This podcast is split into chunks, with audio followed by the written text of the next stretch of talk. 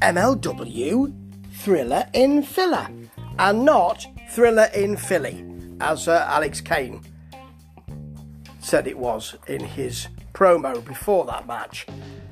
Yeah, I mean, you're the one who's taking part in it, mate, so it might be good to get the name of it correct.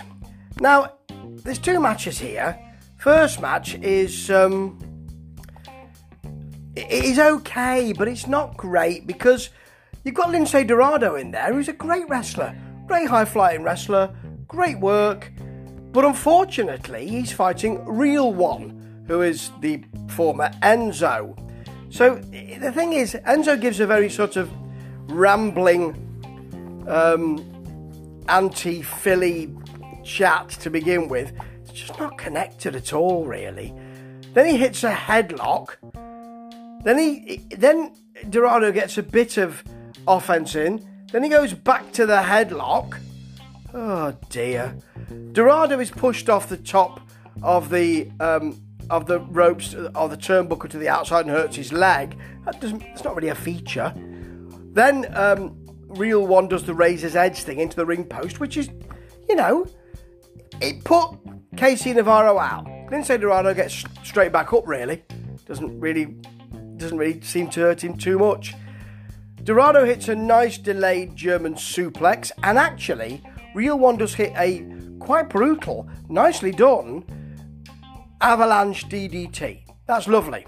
Dorado hits one moonsault, misses the other, and then there's a low blow and his version of gator feet, lying on the back with the feet outstretched, smacked into the face for the pin. So um, Lince Dorado, who has just debuted for MLW, has been sacrificed so that Real One, who I'm not massively bothered about, can progress. That's what's happened here, and I, for one, am not delighted. And I'm also not delighted that Mance Warner is coming. yep, because he used to be a thing, really, didn't he?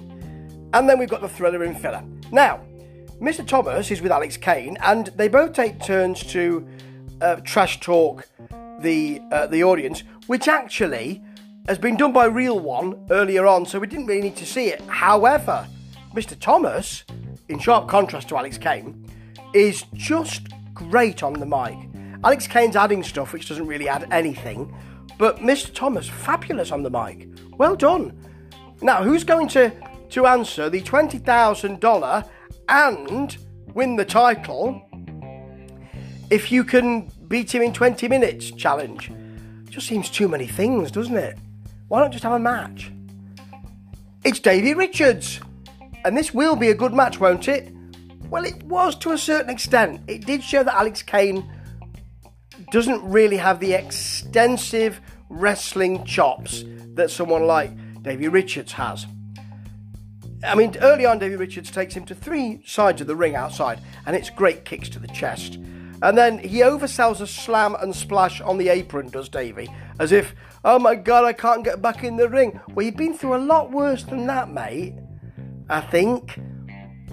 Kane then thinks he'll get a pin from a neckbreaker. It was nice. Neckbreaker across the knee. It's nice, but you don't get a pin from that sort of thing. The crowd are well into it, though, has to be said. There is a lovely uh, Richards gr- leg grapevine.